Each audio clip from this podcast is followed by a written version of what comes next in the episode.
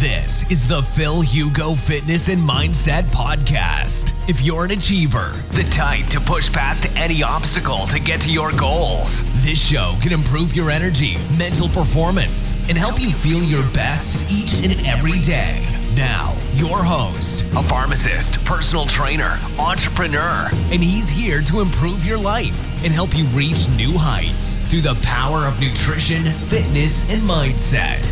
Phil Hugo. Muy buenas, ¿qué tal? ¿Cómo estáis? Bienvenida a esta nueva masterclass.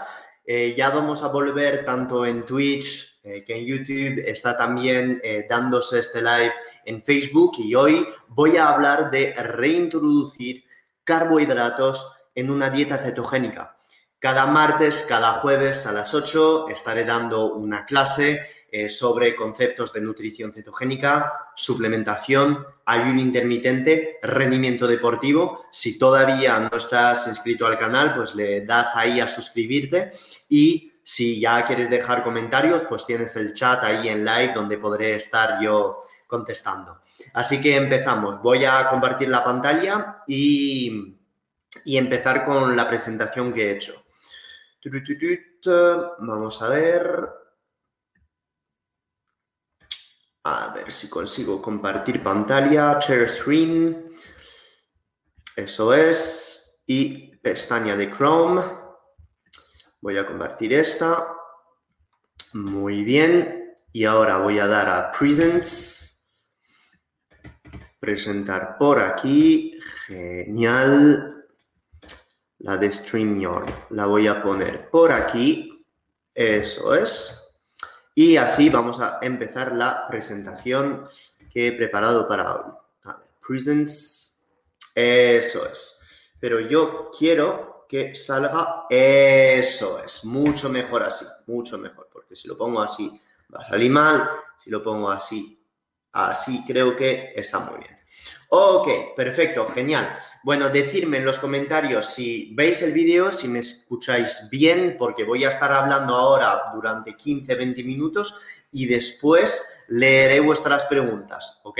Entonces, eh, si me escucháis, una manita arriba, por favor. Si veis bien la pantalla y la presentación, una manita arriba os lo agradecería. Muchísimas gracias a todos vosotros, los presentes, que creo que ya está. Tenéis ya todos el chat, eh, en el chat ya podéis estar preguntando cosas, porque luego yo ya después voy a coger vuestras dudas y así de sencillo, pues iré eh, contestando a todo. Hola Lali, muy buenas desde Twitch. Muchísimas gracias. Marc, Marina, muchísimas gracias por venir. Ana, muchas gracias. Así que empezamos cómo reintroducir carbohidratos en una dieta cetogénica. Ok, voy a hacerlo muy sencillo, no voy a pasar 45 minutos o 60 minutos explicando todo, conceptos, píldoras con diapositivas que he diseñado yo y a ver si puedo explicar para cada uno de los perfiles eh, a los que hablo, porque no todos somos iguales y esta reintroducción de carbohidratos va a depender de la sensibilidad a la insulina de cada uno, la cantidad de deporte que hacemos, de dónde estamos en nuestro estado de cetoadaptación y nuestros objetivos. Así que no esperamos más. Eh, voy a explicar esta primera diapositiva. Entonces, antes de reintroducir carbohidratos, estemos seguro que nuestro objetivo no sea la cetoadaptación.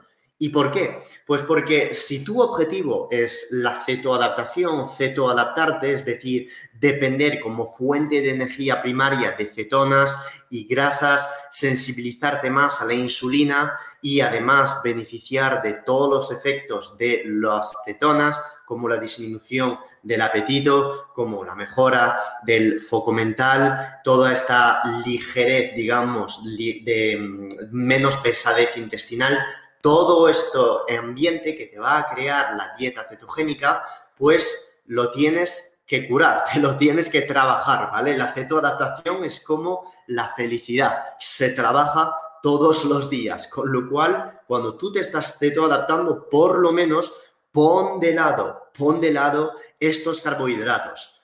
¿Y por qué? Pues porque cada vez que vas a reintroducir carbohidratos, incluso si haces deporte, pues elevarás los niveles de insulina y esta insulina es anticetogénica total. Con lo cual, a pesar de que estés haciendo mucho deporte, no recomendaría durante las tres, cuatro primeras semanas reintroducir carbohidratos. Estoy hablando de supuestamente los azúcares, no hay que pensar en azúcar, no helados, no bombones, etcétera, pero incluso estoy hablando de productos bastante ricos en carbohidratos, de boñato, de patata, de yuca, todos estos tubérculos que sí que son paleos, sí que son fuentes de carbos, entre comillas, sanas, pero que no recomendaría durante tu fase de cetoadaptación para forzar tu cuerpo a depender exclusivamente em, o priorizar exclusivamente la producción de cetonas y la lipólisis, ¿ok? Luego, en fases donde ya estás más cetoadaptado, pues podríamos buscar estrategias para reintroducirlos. Ahora, ¿para quién es esta reintroducción de carbohidratos después de tu cetoadaptación, donde supuestamente pues habrás estado haciendo una dieta cetogénica pues de con 25% de tus calorías de proteínas, 70% de grasa y 5% de carbohidratos.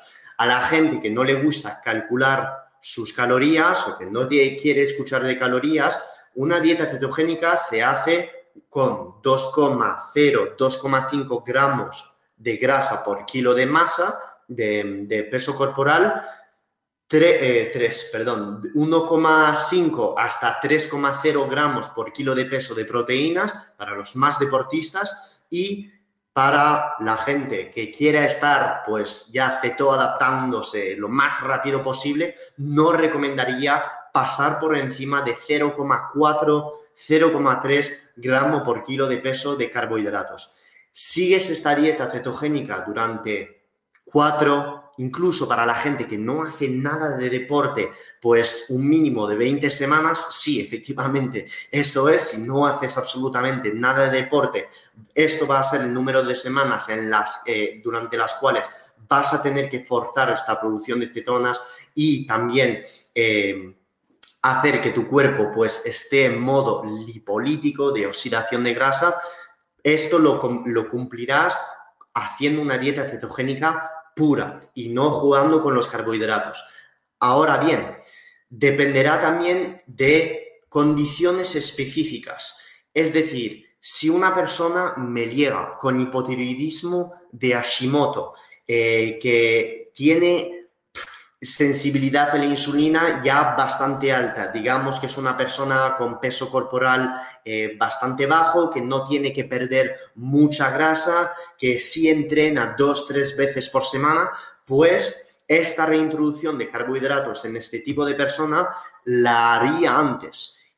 A pesar de que en mi curso Keto Experto y en Keto Optimizado demuestre que la dieta cetogénica no induzca hipotiroidismo, en personas con hipotiroidismo veo una reintroducción de carbohidratos de bajos índices glucémicos o teniendo a medio, pues estratégica, porque la elevación de la insulina puede ayudar a la, a la transición, a la síntesis de hormonas tiroideas. Y esto se ve, que los carbohidratos aumentan niveles de T3 y de T4, con lo cual en situaciones patológicas sí que soy partidario de un ciclado de carbohidratos como lo vería, lo vamos a ver a continuación. Ahora bien, tú puedes tener hipotiroidismo, hacer ayuno intermitente, entrenar y curar tu hipotiroidismo con dieta cetogénica pura todo el año, por supuesto, no estoy diciendo que hay que reintroducir carbohidratos para las personas que tienen hipotiroidismo. Digo que es una herramienta que podría servir en casos ya muy severos donde la persona ya hace todo bien con su dieta cetogénica y entonces ya tendría sentido. Entonces, este uso de carbo, como lo digo aquí, tiene que ser estratégico. He hablado de enfermedades, ahora de hipotiroidismo pero también en personas que no tienen hipotiroidismo o que sufren de insomnias frecuentes. ¿Por qué?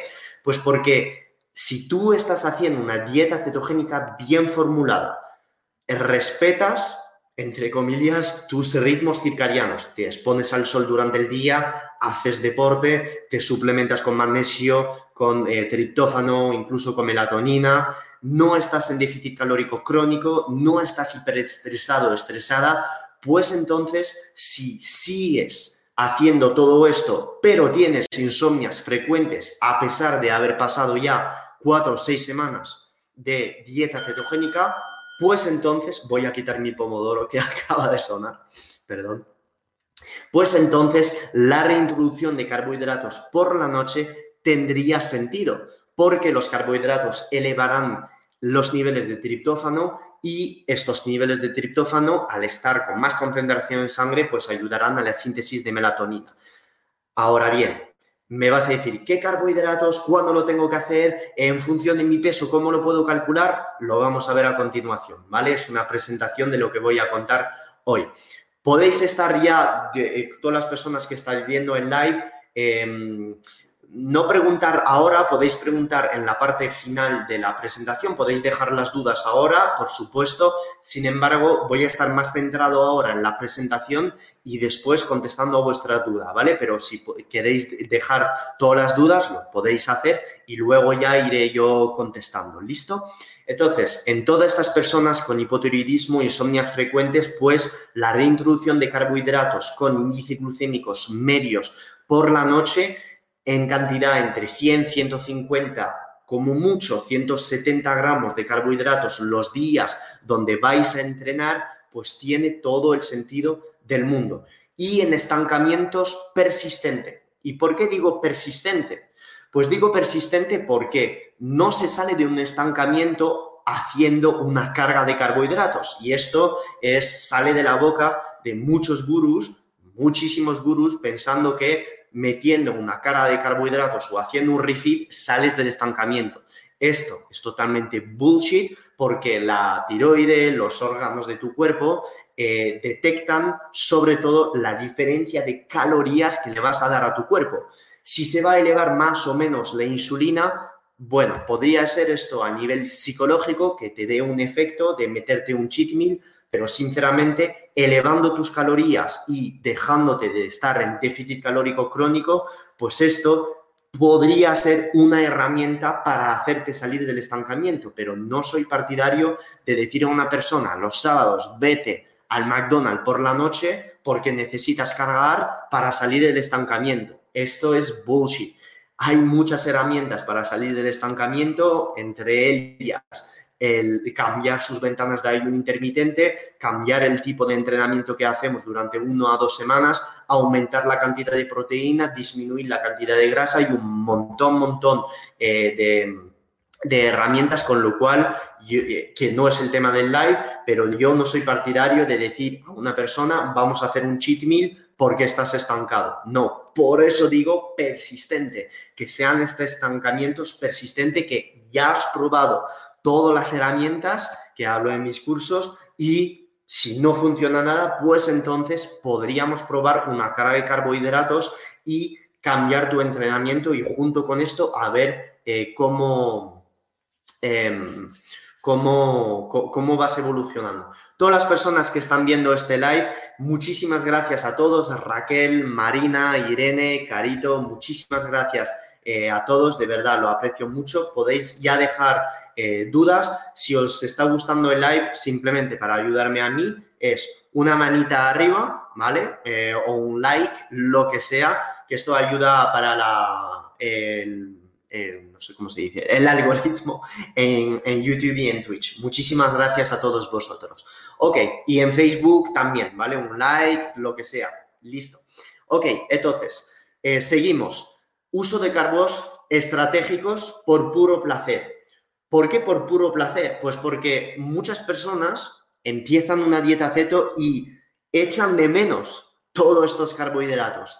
Los frutos rojos, las frutas, incluso el pan, los helados. Entonces, soy partidario de decir, quita esto de tu vida y no comas jamás carbohidratos porque los carbos son el demonio.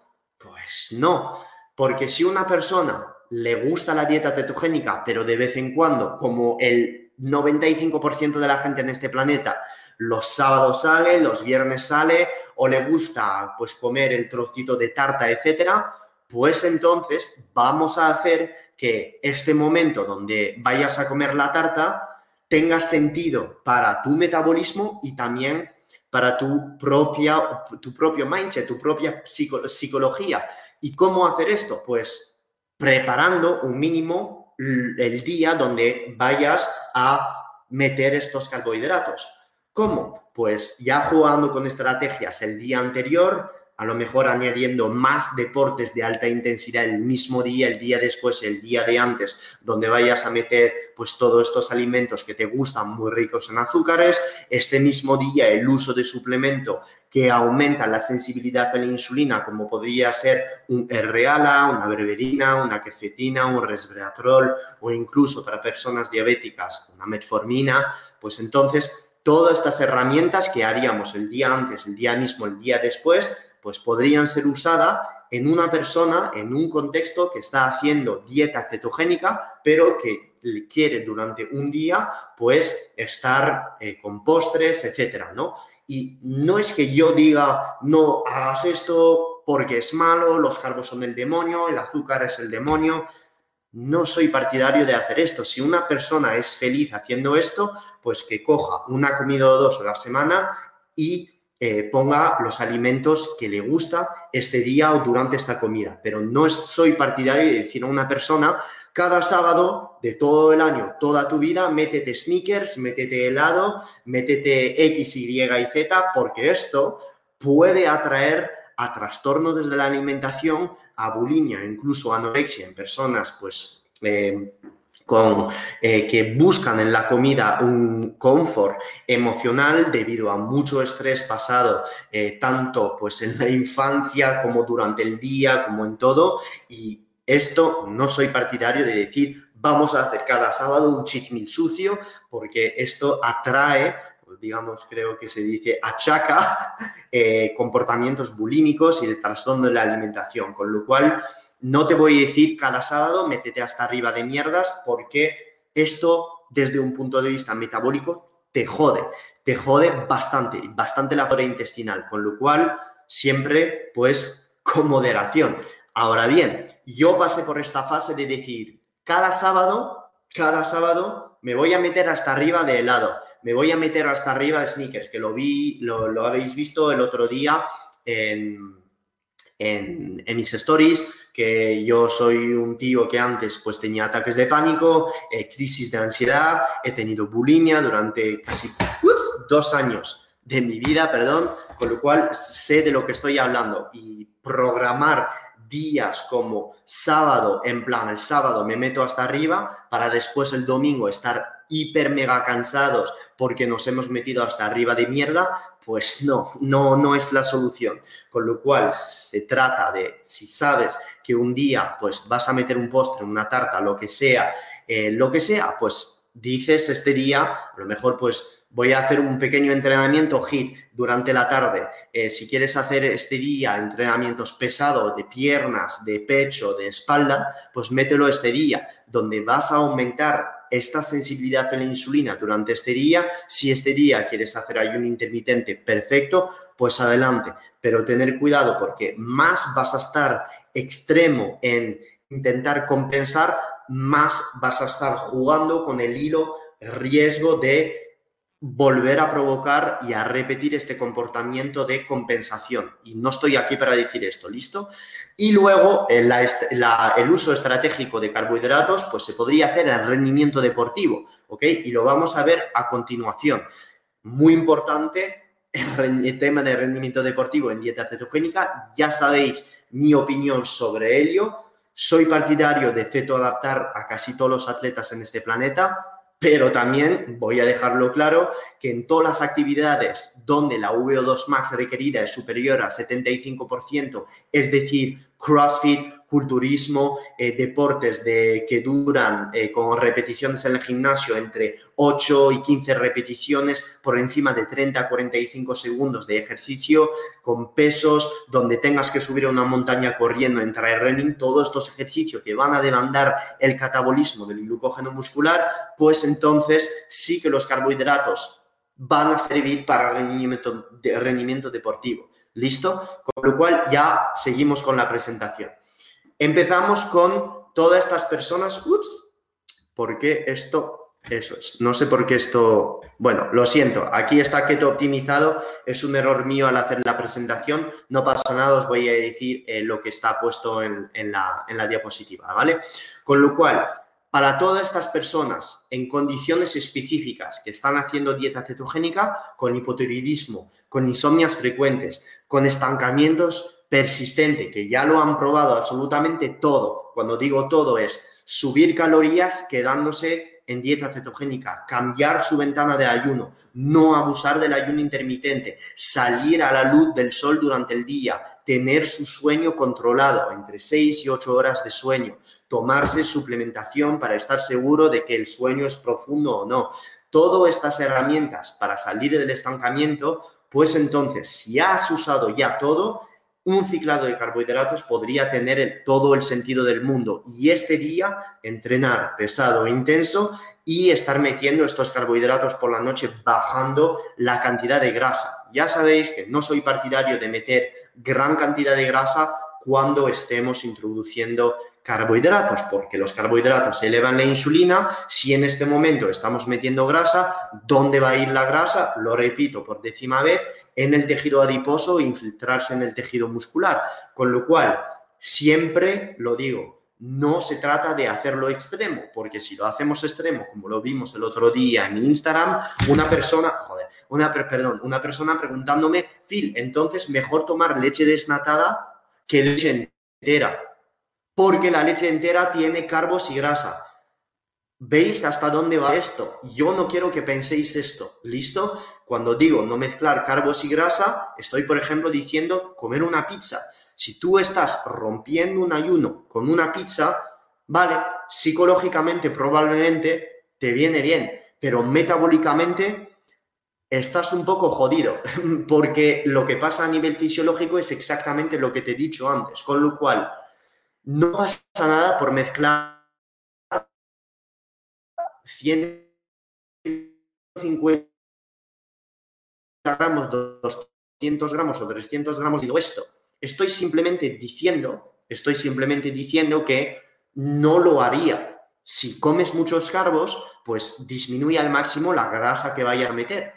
Así de sencillo, si tienes tiempo durante el día para meter este aguacate, si tienes tiempo durante el día para meter toneladas de aceite de oliva, aceite de coco, no lo haría, ¿vale? Entonces, depende del contexto de cada uno, como siempre, con moderación, pero yo, sabiendo esto, no lo mezclaría, así de sencillo. Y me vas a decir, Phil, es que yo como huevos fritos con patata, no engordo y estoy de puta madre.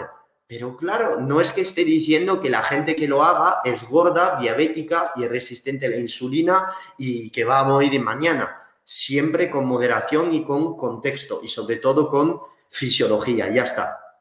Ok. Eh, muchas gracias a todas las personas que están ahora preguntando cosas. Voy a ir contestando al final del live, que no me quedan muchas diapositivas.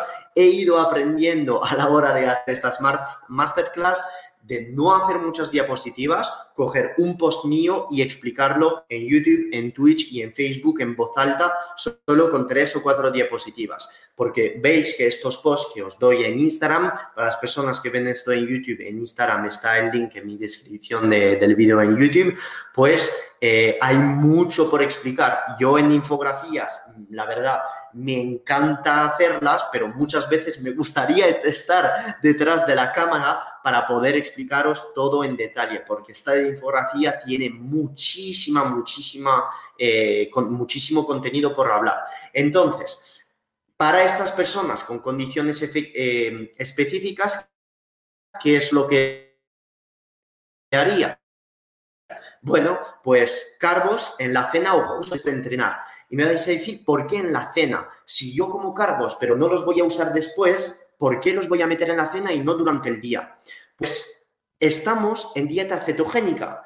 Si estamos en dieta cetogénica, nuestro lifestyle tiene que ser cetogénico también. Si nos interesa tener cetonas en sangre, beneficiar de todo el componente antiinflamatorio de la dieta, nos interesa estar sintetizando durante el día cetonas. Con lo cual, si yo meto, si yo meto, perdón, un boñato Si yo meto un boniato, una patata, eh, zumo de naranja, fruta, durante el día, se eleva la insulina, bajamos la producción de cuerpos cetónicos y es que además vas a tener fatiga, o sea, vas probablemente a tener fatiga durante el día o el típico bajón que te da sobre las 2, 3 de la tarde debido a que has metido muchos carbohidratos durante el día, con lo cual estos carbohidratos no los pondría durante el día, sino que los pondría por la noche y después de entrenar. Si es un día donde solo saliste a correr 20, 30 minutos, o solo has hecho un hit de 15, 20 minutos, no pondría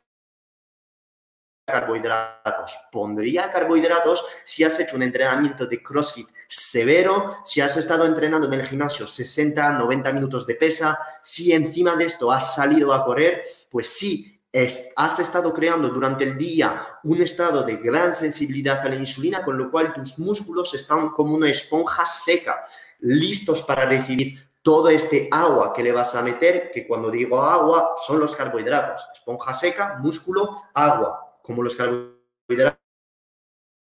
¿Qué hace la esponja?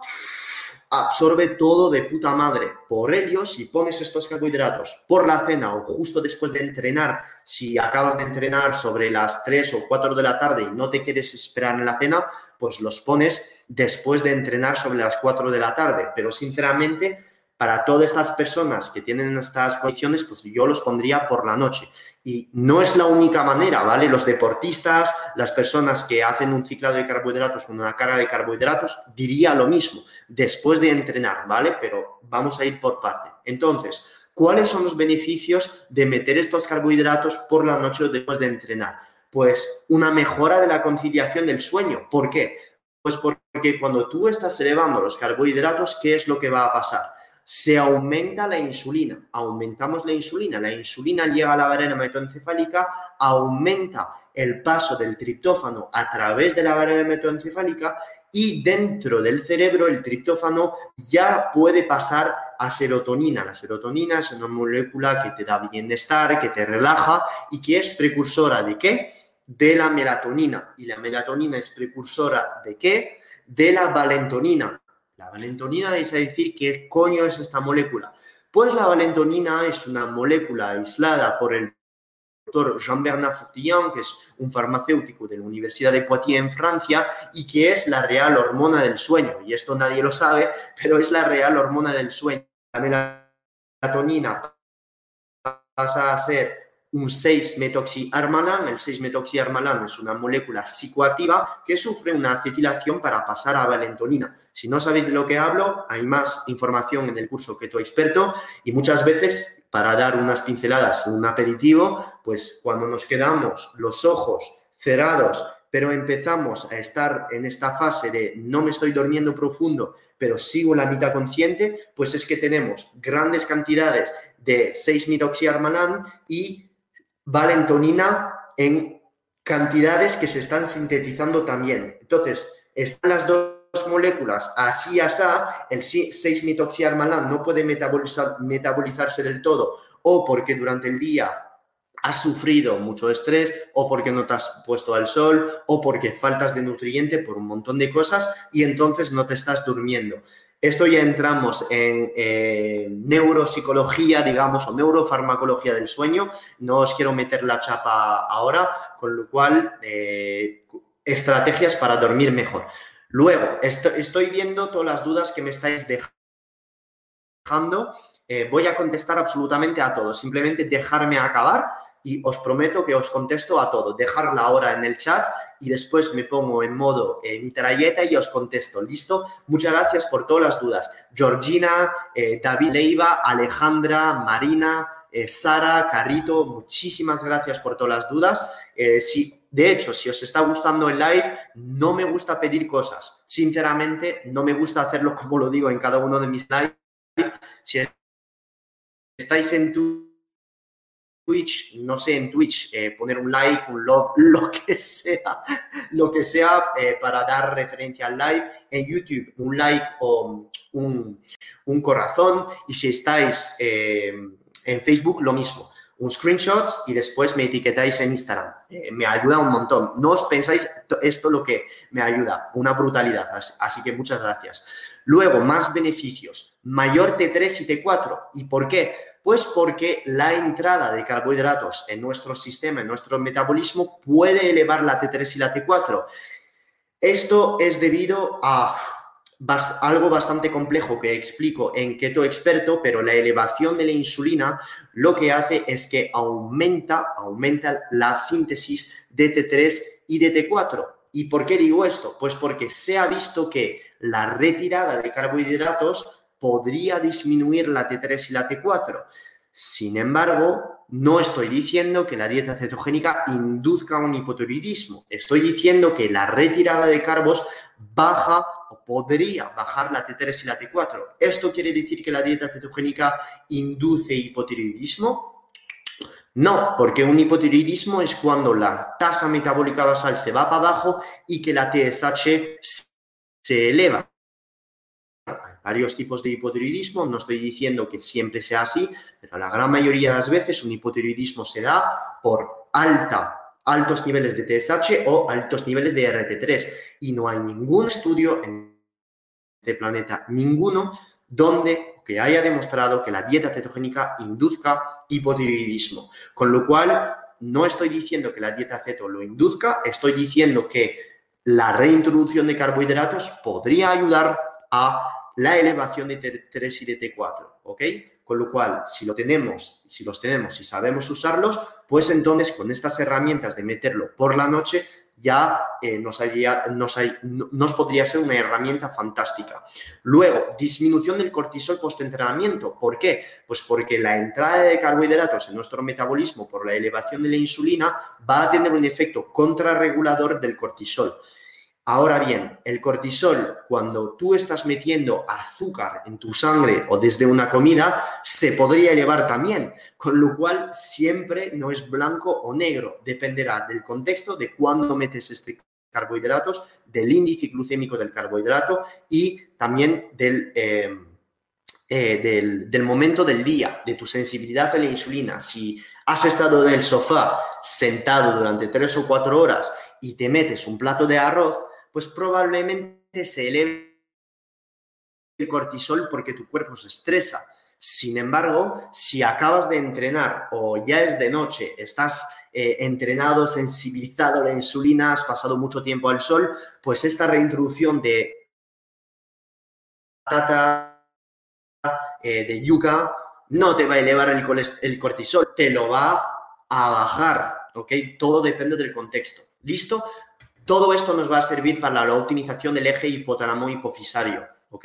Y los biorritmos, pues porque cuando tú estás metiendo carbos por la noche, duermes mejor, te despiertas con más energía, tienes más dopamina para despertar, más adrenalina que se va a secretar, más energía durante la mañana, más síntesis, activación de sirtuina, PGC1 alfa durante el día y entonces vas a estar dando equilibrio a eh, tus biorritmos, ¿ok?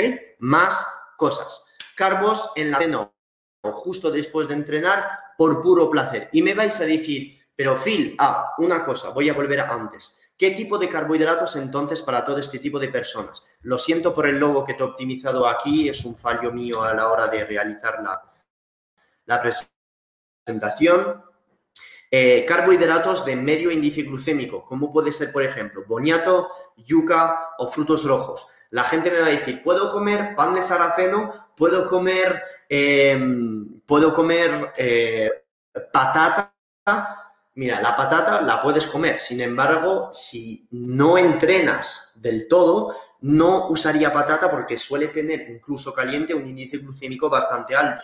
Yo cogería la patata, la mezclaría a lo mejor con un poco de verduras para disminuir el índice glucémico, eh, un chorrito si quieres, muy poco de aceite de oliva y sal y perfecto. Y sobre todo, con estos carbohidratos, pensar a meter proteína, ¿vale? Hablo solo aquí de carbohidratos y estaríamos, estaríamos aquí entre 1,3, 1,8 gramos por kilo de peso de carbohidratos. Si tú pesas 70 kilos, pues más o menos esto equivaldría a 100 gramos de carbohidratos netos, ¿vale? Estoy hablando de neto, carbohidratos netos, con lo cual tú me vas, me vas a decir, ¿cómo sé los carbohidratos netos que hay en batata?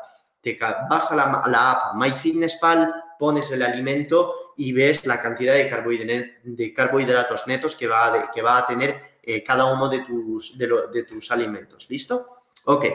Luego entonces, para las personas que solo buscan meter estos carbohidratos por puro placer, no tienen enfermedad, no están estancados, están haciendo dieta cetogénica eh, por todos los beneficios a nivel de la pérdida de grasa, a nivel cognitivo, a nivel de la inflamación y simplemente ya se han cetoadaptado, llevan cuatro, seis o ocho semanas en dieta ceto y quieren volver a comer frutas, quieren volver a meter pan, quieren volver a meter tarta de fresa, quieren volver a meter de vez en cuando pues a lo mejor un helado. Pues aquí estamos, no es una cárcel.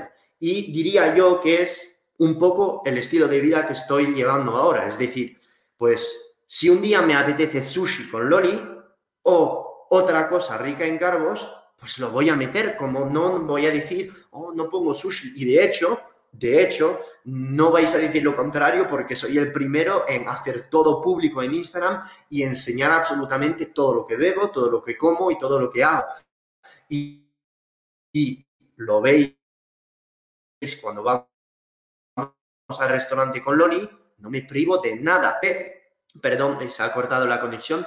Y sigo en cetosis, que lo puse ayer. O sea, es que lo puse ayer, 0,7 de cetonas y habiendo hecho un refit 24 horas antes. Porque cuando tú entrenas, haces ayuno intermitente, haces teto durante el día y por la noche de vez en cuando pues metes sushi o tortitas o lo que sea, estás tan flexible metabólicamente, sabes usar tan, tan bien las proteínas, las grasas que los cargos, que has construido un cuerpo súper flexible metabólicamente. Entonces, todas estas herramientas sirven. Y lo repito, hay muchas personas, muchas personas que dicen que la flexibilidad metabólica no hace falta hacer dieta ceto para tenerla y que solo con entrenamiento pues valdría para llegar a esta flexibilidad metabólica. No estoy diciendo lo contrario. Una persona que come carbos y que entrena puede llegar a la flexibilidad metabólica. Sin embargo, pienso que haciendo fases donde vamos a retirar carbohidratos, es decir, cetoadaptarse, haciendo una dieta cetogénica, siguiendo entrenando o cambiando nuestro volumen y frecuencia de entrenamiento, haciendo ayuno intermitente para enseñar a nuestro cuerpo a activar toda esta lipólisis, usar estas cetonas, crearlas y crear todos los transportadores necesarios para poder usar estas cetonas, pues lo siento mucho, si sigues comiendo muchos carbohidratos, esto no va a poder pasar. Entonces, todo esto se hace haciendo fases de cetoadaptación, metiendo fases un poquito más altas en carbohidratos o un ciclado de carbohidratos para no acostumbrar el cuerpo a solo depender vías que van a ser em, implementadas en el uso de cetonas y de grasas, porque estamos siempre en lo mismo. Si una persona solo hace dieta cetogénica todo el año, todos los días, sin meter ninguna trace de carbohidratos y encima de esto entrena, ¿qué va a pasar? una inhibición de dos enzimas de la ruta glucolítica, que es la fosfofructoquinasa y la piruvato deshidrogenasa. Y estas son enzimas que van a ayudar al catabolismo del glucógeno muscular, a activar todo este uso de glucosa que tenemos en el músculo. Con lo cual, si nosotros estamos abusando de dieta ceto todo el año, siempre, siempre, siempre, y estamos, por el efecto de las cetonas, inhibiendo eh, posiblemente vías glucolíticas, pues entonces estamos perdiendo flexibilidad metabólica, ya que estamos perdiendo el uso de los carbohidratos. El objetivo es que de vez en cuando, de vez en cuando, en función de tu actividad deportiva, en función de tu lector, de tu ketomojo, pues estratégicamente volver a reintroducir estos carbohidratos para no perder esta flexibilidad metabólica. Ahora bien, ¿Es obligatorio meter carbohidratos para ser feliz, seguir bien de la vida, eh, dormir bien? No es nada obligatorio, nada obligatorio. Yo diría que estos carbohidratos son obligatorios en todas las personas que buscan rendimiento deportivo o incluso ganancia de masa muscular o que tienen un gasto calórico muy alto, pues entonces claro que veo la reintroducción de carbohidratos estratégica si hay sensibilidad a la insulina, ¿para qué no volver a meter batata o incluso un poquito de arroz de vez en cuando? No hay ningún mal en hacer esto. O sea, por ello aquí en este live estoy pues tratando de disminuir el contraste blanco y negro entre carbo e insulina, malo, dieta ceto, no insulina, bueno, no es así, la fisiología no es así, es saber usar los carbohidratos, usar la dieta ceto y que los dos nos den lo mejor de los dos mundos. Y se trata de esto. Una persona flexible metabólicamente es carbohidratos, altas intensidades para rendimiento deportivo y por ello empiezo con esta estrategia ahora y luego las grasas y cetonas para todas las actividades de endurance donde tenemos que durar. Y lo mismo, pero lo mismo, estoy hablando de rendimiento deportivo, pero lo mismo pasa en la vida de todos los días para la pérdida de grasa. Una persona, pues, que está en reposo todo el día, que sale a andar, que está, pues, eh, sentado en, su silla trabajando en el ordenador, ¿qué te, ¿qué te interesa en estos momentos? Tener foco mental, depender de las tetonas y de las grasas, no tener hambre, no tener ansiedad. ¿Esto cómo se obtiene? Pues siendo flexible metabólicamente, saber crear y usar estas tetonas y luego, si te apetece comer, pero no estar dependiendo de la comida siempre. ¿Y cómo obtienes esto? Cetoadaptándote. Si no hay más, y te cetoadaptas entrenando, haciendo ayuno y implementando en tu vida fases donde vas a estar haciendo una dieta cetogénica. Y luego reintroduces carbohidratos en función de la intensidad de tu deporte. Y aquí estamos. Uso de carbohidratos de cara al rendimiento deportivo. Si tú estás simplemente buscando pues pérdida de grasa o pura estética y quieres beneficiar durante la semana de todas eh, las ventajas de, tener cetonas en sangre, pues entonces yo pondría una carga de carbohidratos cuando te apetezca o los días antes de tu competición. Si tienes una competición que sea de culturismo, de trail, de cualquier deporte, la reintroducción de carbohidratos el día antes te va a llenar el glucógeno muscular que te va a permitir rendir a altas intensidades el día después.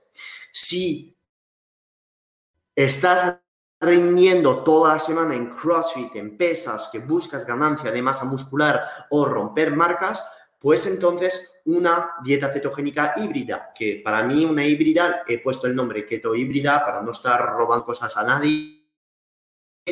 Eh, meter carbohidratos por la noche. Pones los carbohidratos por la noche o post entrenamiento y ya está.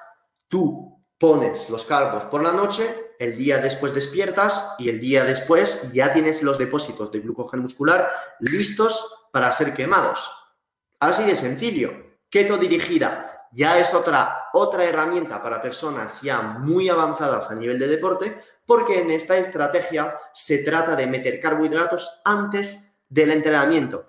No hace falta pesar 120 kilos, hacer powerlifting o estar haciendo competiciones. Tengo personas que por pura estética eh, que están buscando pérdida de grasa conmigo. Si Ámbar estás viendo este live eh, desde Estados Unidos, Miami, Florida, pues entonces esta persona es una mujer de 42 años eh, que simplemente busca pérdida de grasa y quería probar pues meter carbohidratos puso tres horas antes una fuente de carbohidratos eh, que han sido eh, la mitad de una patata, creo, con una tortita, un poco de miel y ha estado entrenando como si no hubiera un mañana, entrenando con mucho más fuerza, mucho más potencia y el hecho de que haya puesto carbohidratos y no haya entrenado en ayunas ha hecho que su entrenamiento haya sido tan intenso que ha quemado a lo mejor pues todavía más calorías, ha estado eh, activando tanto su metabolismo que por la noche ha dormido mejor, sus niveles de cortisol durante el entrenamiento no se han ido por las nubes y entonces al estar menos estresada pues ha estado restableciendo el equilibrio hormonal poco a poco.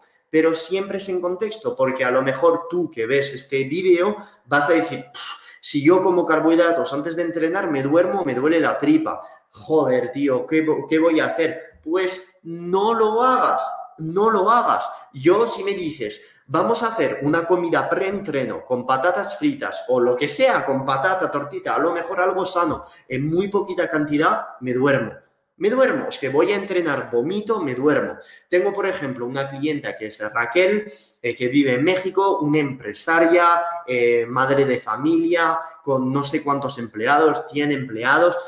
Una, o sea, la, típica empresaria ejecutiva que con mucho estrés durante el día y que hace Ironman. O sea, hace Ironman, es triatleta y me dice, Phil, es que no puedo comer nada, incluso geles, nada, nada, nada, no puedo hacer nada, rindo mejor cuando entreno en ayunas. Y la tía se hace un Ironman en ayunas con agua y sal. ¿Es lo mejor? No, no es que sea lo mejor, es encontrar tu propio equilibrio. Yo, por ejemplo, pues voy a entrenar en ayunas con agua, carnitina y ya está. O sea, no necesito más me meto un café, lo que sea, si los días tengo un poquito menos de fuerza, a lo mejor voy a usar aminoácidos, a lo mejor, es decir, cuatro veces al año y ya está. Y entreno de puta madre. Y si empiezo a meter muchas cosas, pues pierdo el foco, pierdo el estado de alerta. Entonces, me va bien a mí. Y entrenar en ayunas, además, aumenta la producción de cuerpos cetónicos, aumenta la sensibilidad a la insulina. Una persona que entrena en ayunas oxida más grasa que una persona que no. Y todas las personas que digan lo contrario, demostrármelo, porque esta semana va a caer un post sobre el entrenamiento en ayunas donde lo demuestro con todos los estudios científicos.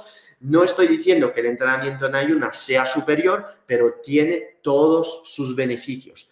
Lo inteligente es no abusar de ello, porque cuando abusamos de entrenamiento en ayunas de 22 horas, se nos va por las nubes el cortisol y estamos tan catabólicos, estamos tan cortisoleros, como me gusta decir, tan estresados, que al final nos estamos volviendo resistente a la insulina porque el cuerpo se protege de todo este estrés. Se trata de hacer todo en equilibrio. De repente, por ejemplo, meter un desayuno, de repente meter carbohidratos para decir al cuerpo, tú, tú, tú, que estás entrenando en ayunas todos los días como si no hubiera un mañana, ¡boom! Le mete ahora una gran comida con muchas calorías y se va descompensando. ¿Ves por dónde voy? O sea, esto ya estamos hablando de nutrición deportiva bastante fina, fina. Espero que te ayude bastante esto y voy a contestar ahora a todas las dudas. Ya tenéis aquí más estrategias también, donde para los deportistas de muy alto nivel, de muy alto nivel que buscan rendimiento deportivo, pues sería la inclusión de dos veces al día carbohidratos, o antes de entrenar, o durante y luego después, porque haciendo esto es la persona que le gusta, por ejemplo, entrenar en ayunas, pero para mejorar sus marcas mete pues un combo de índice glucémico alto, como por ejemplo tortitas de arroz, miel, ciclodestrina, palatinosa, todos estos eh, carbohidratos que van a ayudar a la represión de glucógeno muscular muy rápido y entonces durante el entrenamiento usaremos estos carbohidratos. Y luego ya por la noche meteremos otra tanda para rellenar los depósitos de glucógeno muscular para el día después. Pero no hagas esto si solo sales a correr dos o tres veces por semana, 20 minutos al parque escuchando un podcast. No. Esto no vale. Esto es no es entrenar, como me gusta decir. Esto es mantenerte vivo, mantenerte en salud. Salir a correr dos, tres veces por semana eh, tranquilito al parque esto es mm, lo mínimo que puedas hacer en tu vida. Entrenar es lo que comparto en Instagram, usar pesos, hacer HIIT, em, caminar durante el día 10, 15K, eh, todo. No, no es que esté diciendo caminar 10, 15K durante el día que sea entrenar, estoy diciendo hacer todo el cómputo global de cosas, ¿vale? porque todo depende de la sensibilidad a la insulina. Una persona diabética con resistencia a la insulina, eh, triglicéridos por las nubes, HDL bajo, todos estos contextos pues no van a ser nada idóneo para meter carbohidratos, absolutamente nada. ¿Ok? Entonces, ya tenéis toda la información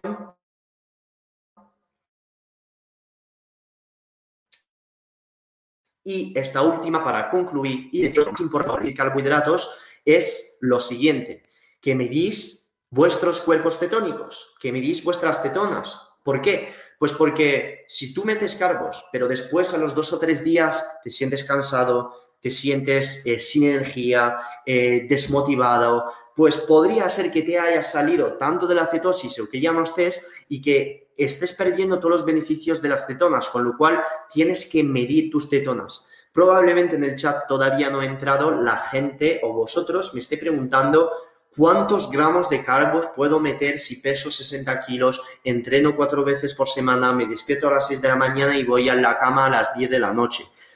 Hasta que no tengas un Keto Mojo, que lo, tengo, lo tienes en mi bio en YouTube para comprarlo con mi link, no podrás saber si lo estás haciendo bien o no.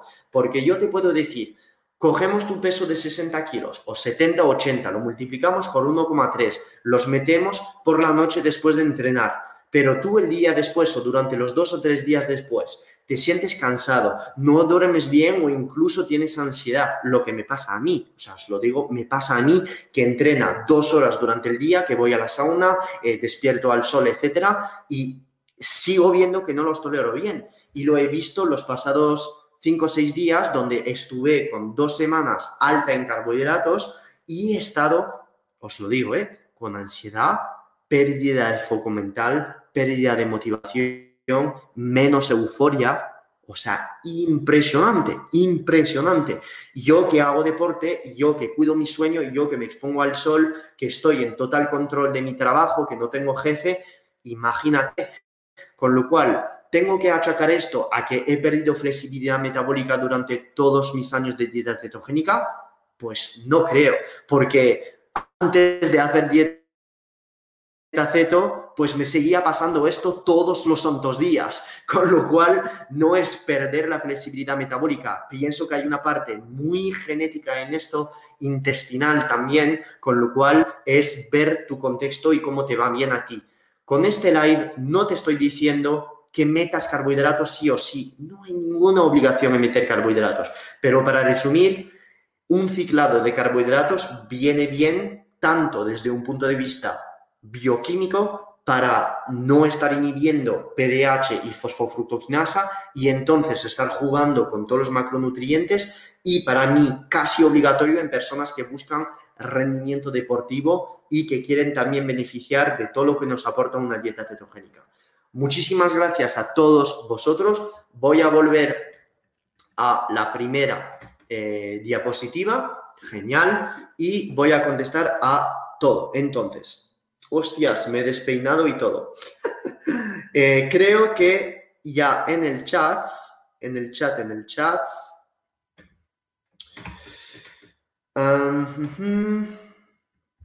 creo que puedo hacer esto. Eso es. Perfecto. Y puedo ahora... Ah, puedo ahora... Hostias, todas las dudas que hay. Meter eso lo que quería, brutal. Bueno, Marina me está diciendo, almidón resistente para el insomnio es bueno por la noche. Pues sí, lo puedes hacer. Boñato, yuca, perfecto. Y si con esto no tienes efecto, pues tienes que verificar también todo lo que he contado antes. Te estás exponiendo al sol durante el día, estás entrenando, estás tomando eh, los suplementos esenciales ¿Estás seguro no estar en déficit calórico para no estar con el cortisol por las santas nubes? ¿Vale? ¿Ok? Todo esto es importante que lo veas. Ok. Uh, uh, uh. A ver, más, más, más, más dudas. suplementos, vale, ok. Suplementos, magnesio bisglicinato por la noche, 200-400 miligramos durante el día, si lo quieres tomar, eh, también 100 a 300 miligramos para los más ansiosos, triptófano, melatonina, glicina, teanina. Todos estos suplementos sirven. Estoy en keto pura, 10 semanas y a full de ejercicio. Cambié los macros a 40 de proteína, 55 de grasa y me voy a 0,4 cetosis en ayunas y la glucosa la suelo tener en 62,65. Quique me está diciendo esto en Twitch. Quique, si sigues aquí, hermano, supongo que eh, me sigues, porque esto de 40 de proteína, 55 de grasa, 0,4 cetosis, haciendo ayuno, si me sigues en Instagram o si has comprado keto optimizado, todo esto, todo esto es típico de los programas o que vendo o que me sigues desde hace mucho tiempo. Así que lo que estás viviendo ahora es una demostración pura de que has mejorado tu flexibilidad metabólica con tanta proteína, tan poca grasa y supongo que estarás ahora perdiendo grasa como si no hubiera un mañana, ¿vale? Porque con tan alta proteína, tan poco de grasa y habiendo pasado una fase de cetoadaptación, y teniendo esta glucosa y esta sensibilidad a la insulina y pudiendo hacer todo lo que haces, pues enorme. Mi recomendación, mi recomendación, estando en este tipo de dieta alta en proteína, 55% de grasa, es muy adictivo. ¿Por qué es muy adictivo? Pues porque, porque puedes comer muy poco y saciarte mucho, pero a la vez puede ser peligroso porque si abusas del ayuno, te quedas en déficit todos los días y encima entrenas, pues entonces te puede joder esta señora. Con lo cual, ten cuidado de estar ciclando tus macronutrientes, intentar tener fases o durante el mes o incluso durante la semana donde vas o aumentar tus carbohidratos o aumentar tus grasas eh, bajando tus carbohidratos para dar toda la flexibilidad de tus macronutrientes y no acostumbrarte. ¿Ok? Eh, Raquel Colón, gracias por todo, Phil. Juanma, excelente info, Phil, muchas gracias. Eso es, eh, como siempre, hashtag eh, Rubius, vamos a por ti. Rubius haciendo un live. Madre mía, esta cera es una basura. No me gusta nada esta cera. Eh, Rubius haciendo un, live en Twitch, 25.000 personas. Filugo, estamos 43, pero más fuerte que nunca porque sé que nuestro grupo son intergalácticos de todo y comiéndolo gordo podemos con todo. Eh, con eh, Donald Trump, el gobierno de España, gobierno de Andorra, el COVID, podemos con todo, joder. Lali diciéndome, Phil, Mañana voy a hacerme analítica. Dime, porfa, cuáles son los perfiles o parámetros más interesantes que debo pedir que me analicen, además del perfil lipídico, glucosa e insulina. Llevo unos dos años en ceto, entrando, saliendo y supongo que debo estar ya algo ceto adaptada. Yo creo que sí también, ¿vale? Ok, entonces te lo dejo en comentario. Eh, cosas del perfil lipídico que los tienes que tener pero probablemente vas a tener el HDL alto, el LDL por las nubes y el médico te va a pautar eh, estatinas seguro. Y cosas que tienes que decir que no, lo tienes en mi muro, tienes un post eh, para saber qué decir a tu médico que no te paute estatinas, ¿vale? Porque un médico que no está formado en dieta ceto, si ve el LDL por las nubes, a pesar de que esté sensible en insulina y no inflamado, te va a pautar estatinas. Entonces, perfil lipídico, HDL, eh, HDL, eh, colesterol total, ok, LDL y después parámetros de sensibilidad a la insulina, vale, glucosa e insulina, creo que ya me lo has dicho, glucosa, insulina. después, no sé de las hormonas, si tienes presupuesto para hacerlo, pero estaría guay que te saquen la, la IGF-1, eh, también yo pediría eh, la GH, también pediría la testos, testosterona, eh, la vitamina D. es el perfil lipídico. A ver si se manda esto. ¿Qué está pasando? Wi-Fi un poco bajo. Vale. Luego, tiroides, tiroides, no pida solo la TSH porque eso también lo he visto en analíticas. TSH alta, eh, TSH, eh, eh, hostias, 0,1 por encima de lo normal, tiene hipotiroidismo. Esto, esto no, no, puede ser, ¿vale? O sea, y he visto diagnósticos así de hipotiroidismo, con lo cual queremos evitar esto, ¿vale? Queremos evitar tal tipo de, de diagnóstico. Con lo cual, antes, de, em, para no pedir solo TSH, necesitas T3, T4 y RT3. ¿Y por qué RT3?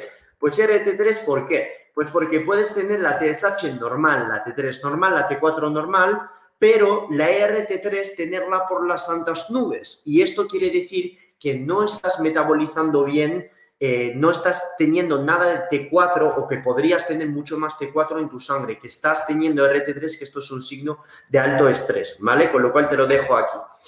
Eh, más dudas. Ahora, fin, me gustaría saber qué recomiendas de la vitamina A para mejorar la vista, palmitato de retinol o acetato. Eh, ok, entonces, palmitato de retinol está brutal. También puedes estar tomando hasta, hasta santina para la vista, brutal. Y además, DHA. ¿Ok? DHA. Más cosas. Eh, usar melatonina para compensar insomnio de adaptación a keto, sí, sin embargo, usaría magnesio antes de usar eh, melatonina, magnesio, bisglicinato, eh, triptófano, usaría glicina, usaría teanina y luego solo con esto ya lo tendrías. Y luego melatonina. Si nada de esto anterior te funciona, melatonina. Uh, entonces, ¿puedo decir que estoy cetoadaptada si como carbos dos veces por semana? No tienes que razonar así. La cetoadaptación no depende de las veces que tomas carbohidratos. Depende de tus niveles de cetonas medidos de manera prolongada en el tiempo durante tu cetoadaptación y a partir de las 4 o 6 semanas, depende de las ganas que tienes de comer durante el día, de la cantidad de que vayas a hacer, si es durante el día eh, tendencia a tener apetencia por carbohidratos, por azúcar, eh, si necesitas comer cada 2-3 horas, si no puedes aguantar un ayuno intermitente de 20 horas todos los días, pues todo esto son signos de inflexibilidad metabólica y de falta de cetoadaptación, ya que no puedes depender de tus cetonas para tener energía, con lo cual no es eh, ya estoy cetoadaptado porque como dos veces carbos a la semana. No, es he hecho mi cetoadaptación y he hecho mi dieta cetogénica pura, ya vuelvo a meter carbohidratos porque hago deporte, estoy sensible a la insulina, ya no tengo más grasa que perder, entonces meto carbohidratos. Y me vas a decir, ¿cómo? ¿Cuánta cantidad tengo que meter? Pues 1,3, 1,8 gramos por kilo de peso y medir tus cetonas. Si sales de cetosis, te sientes mal, tienes ansiedad, pues entonces quiere decir o que tienes que entrenar más porque no estás metabolizando bien estos carbohidratos o disminuir la cantidad de carbohidratos que estás metiendo y estar también seguro de que hayas estado ya con una dieta cetogénica durante bastante tiempo. Porque la dieta cetogénica sirve de esto, a hacerte más flexible metabólicamente y no a hacerte más resistente a los carbohidratos, porque si no, sería una pérdida de tiempo. Carito preguntándome, Hola Phil, gracias por todo el trabajo que te tomas en transmitir esta información para nosotros. Sos un genio, te consulto mañana, tengo turno con la endocrinóloga, estoy en estancamiento que debería pedirle evaluar en las analíticas. Creo que ya tienes la respuesta a una duda de una persona anterior, de Lali. Ok, eh, Sara diciéndome, Sara Gómez, ah, vale, ok, llevo haciendo keto desde septiembre, entreno súper duro. Pues Sara, por supuesto que puedes estar tomando estos carbohidratos, ¿cómo no? Los días donde entrenas, pues entonces ya los metes. Los días post-entrenamiento los metes y ya está. O si un día quieres estar entrenando en ayunas muy fuerte, pues el día anterior, el día anterior, que este día anterior hayas entrenado también, pues entonces pones los carbohidratos ya por la noche para tener el glucógeno muscular lleno para el día después. Más dudas. ¿Cenar carbos con atún o sardinas sería correcto? Por supuesto, siempre y cuando yo cogería la lata, cogería la lata y quitaría todo el aceite como si no hubiera un mañana de la lata. ¿Por qué? Todos estos aceites, a pesar de que sea aceite de oliva virgen extra bio, su puta madre en plagas, que ponen en las latas, es más para conservar, para conservar el alimento, con lo cual no usaría o no bebería o no pondría mucho aceite en ensalada veniendo de una lata. Es un aceite que ha estado en contacto con metales, no, no, la verdad no lo, no, no lo pondría, ¿vale? Pondría un aceite que has comprado aparte y ya está, pero no exageraría de todo el aceite que tienen estas latas. Si me dices, voy a comprar eh, atún o sardinas en el pescadero, me lo hago un poco a la plancha y me lo meto con carbos, por supuesto, por supuesto, no hay ningún problema. Te van a aportar estas, estos pescados un montón de omega 3. Por ello, no hay que abusar de mezclar carbos con grasa. Cuando estoy diciendo esto, cuando estoy diciendo esto, lo repito. Es, por ejemplo, meter 5 eh, cucharadas de miel con eh, aceite de coco rebanado en una tostada de, eh, de pan de sarraceno. ¿Para qué? Sí, está delicioso, lo sé, pero ¿para qué hacer esto? O sea, lo puedes hacer de manera mucho más inteligente como lo hace Marina con, por ejemplo, comiendo patata con atún y caballa, que esto es una mezcla de carbos y grasa perfecta. ¿Entendéis por dónde voy? Por supuesto. Phil, no ceno, hago OMAD, los métodos de último, sí, y en este caso te recomiendo lo siguiente en vez de estar haciendo un plato grande con todo, es el post que hice ayer. Es decir, tú vas a hacer varios platos y vas a intentar los días donde vayas a meter carbohidratos, de meter estos carbohidratos o lo primero de todo con tu proteína y alejado de tu grasa. Es decir, si tu cena o tu comida dura dos horas, pues entonces haz como dos comidas una comida pequeña con tu carbo y tu proteína y luego ya después el resto, lo gordo después, ¿ok? Pero no pondría todos los aguacates, todo el aceite y todos los carbos mezclado en una comida. Sería para mí incluso lo peor. Lo que podrías hacer es decir, me meto carbos y prote y ya está en una comida, pero no pondría todo mezclado. ¿Listo?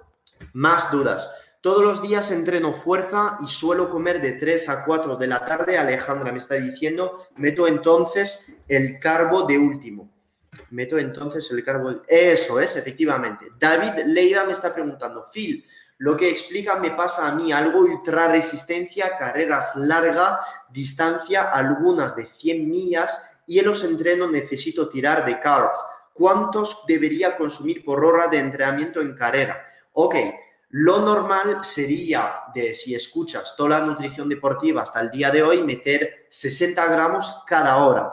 Una mezcla de ciclodestrina, palatinosa, destrosa, fructosa, un montón de estrategia aquí para aumentar el llenado del glucógeno muscular.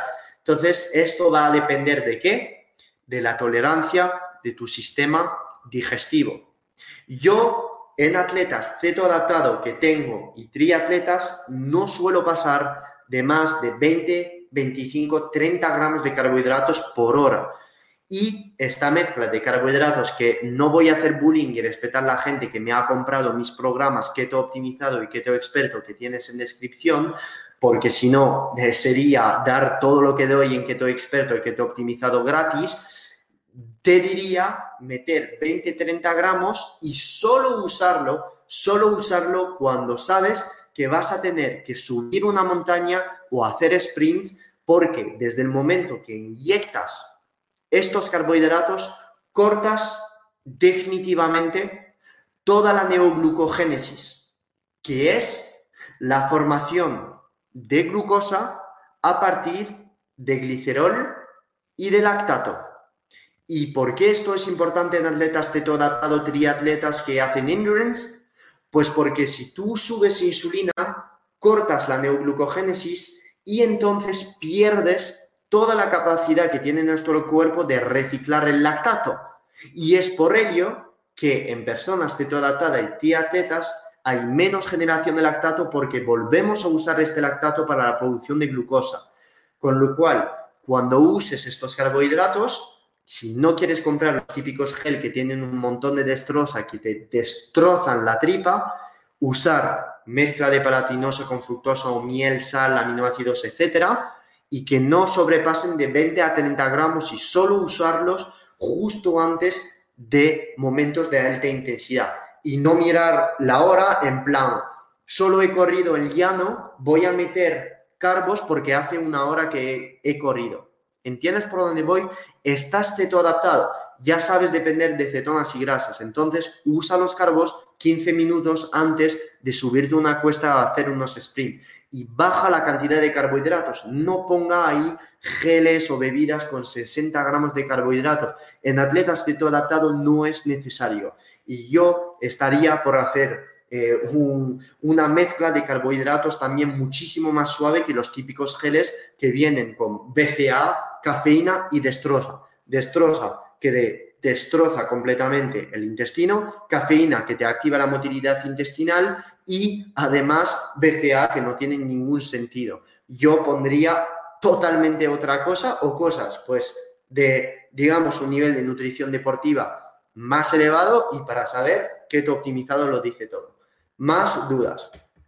Hola Phil, ¿cuántas proteínas meterías en la cena aparte de los carbohidratos? Me pregunta Salitis. Ok, pues entonces en tu comida yo ya pondría pues lo que no has puesto durante el día. Es decir, si tú estás buscando llegar a, digamos, 250 gramos de proteínas al día, pues lo que te falte.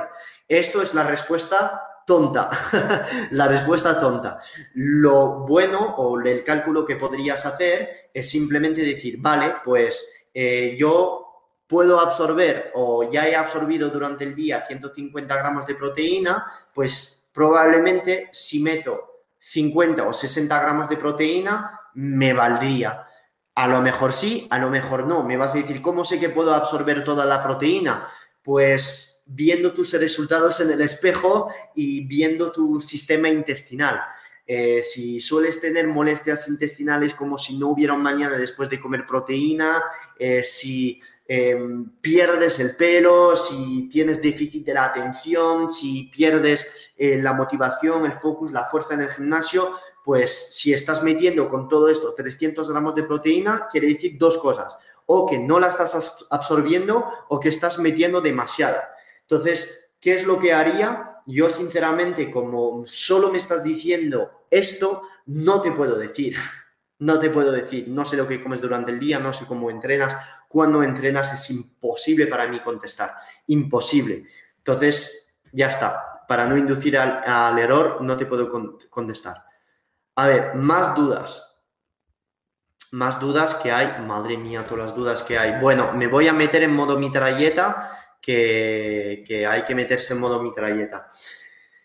Se pueden hackear los carbohidratos como Georgina Maldera, la mejor, joder. Se pueden hackear los carbohidratos para reducir su índice glucémico, por ejemplo, la diferencia de arroz frío o caliente. Pues claro que sí. El arroz lo calientes, lo dejas en el frío hasta el día después y baja el índice glucémico como si no hubiera un mañana. Esto es por gelificación del almidón, eh, que se hace, digamos, más resistente eh, las moléculas se cierran, se ponen como entre comillas más fibrosas y a la hora de llegar al intestino pues entran con más dificultad. Además, lo que puedes hacer es mezclar patata con brócoli. Por ejemplo, las fibras de brócoli van a ralentizar el pico eh, o digamos la velocidad de absorción a nivel intestinal. Brutal, Georgina. Muy bien. Como siempre.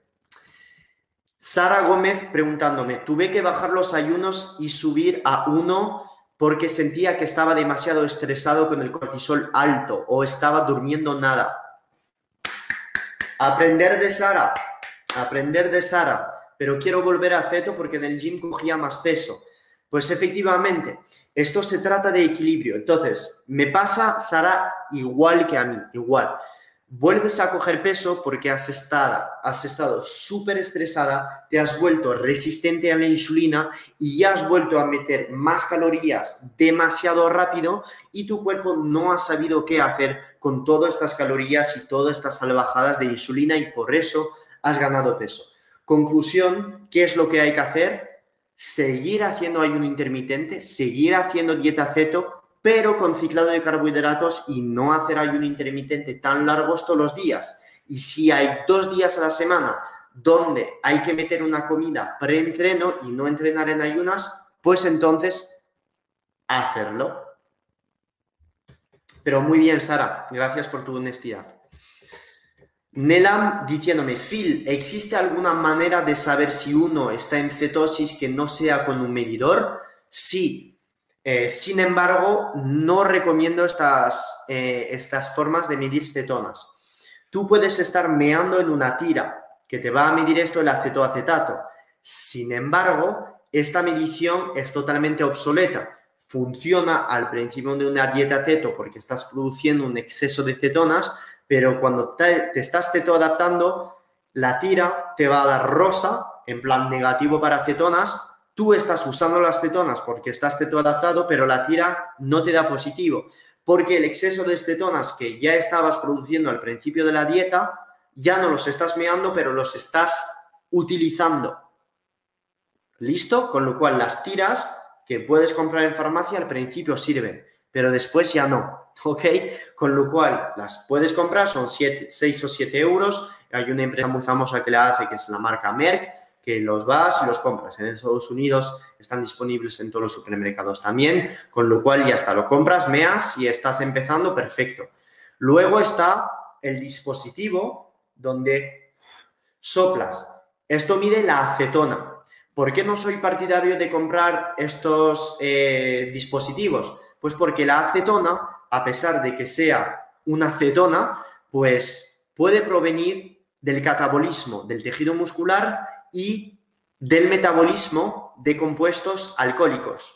Entonces, tú puedes estar soplando, pero esta acetona puedes estar proviniendo de otras cosas que sean de la formación de cuerpos cetónicos. Con lo cual, para mí, hay error a la hora de medir.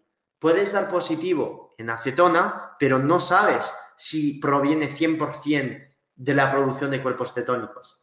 Conclusión, ¿cuál es la mejor manera de saber si, si estás en cetosis? Midiéndotelo en sangre, por vía invasiva, que es meter un pico aquí en el que tomo yo, que lo tienes en mi bio y ya está. Ojito, no estoy diciendo de que es lo mejor para que uséis mi código. La verdad, no gano casi nada cada vez que me compréis un Keto Mojo. Colaboro con Keto Mojo, me mandan cosas a casa, pero no os estoy diciendo que es lo mejor y que lo tenéis que comprar porque me patrocina Keto Mojo. Lo estoy diciendo por fisiología y lo acabo de explicar. ¿Listo? ¿Ok? Con lo cual, si quieres saber si estás en cetosis de verdad, es por medición en sangre. ¿Te va a dar positivo un dispositivo donde soplas y te va a medir la acetona? Por supuesto, por supuesto. Sin embargo, para mí no es lo óptimo. ¿Cómo se recupera la flexibilidad metabólica para la ganancia de masa muscular? Te he contestado, Sara, oscilando entre tus fases de ayuno durante la semana, un ciclado de carbohidratos, quedándote en dieta cetogénica y estando en hiperávit calórico pero estamos en lo de siempre. Yo no soy partidario de meter una persona en hiperávit calórico con carbos todos los días, pues porque se va a inflamar, se va a hacer resistente a la insulina y va a perder todo el foco cognitivo. Con lo cual, como nosotros o en esta comunidad que somos nosotros de muy sensible a los carbos, que queremos limitarlos, jugar con entrenamiento en ayunas, poner ciclado de carbohidratos cada 5, 10, 15 o 3 semanas y jugar con las calorías. Un día muy alto en calorías desde una dieta cetogénica, otro día un poquito más bajo en calorías donde no entrenamos y otro día donde estaremos haciendo piernas, dos horas de entrenamiento, más alto en carbohidratos, más alto en calorías para que el metabolismo esté siempre reforzándose y usando diferentes sustratos.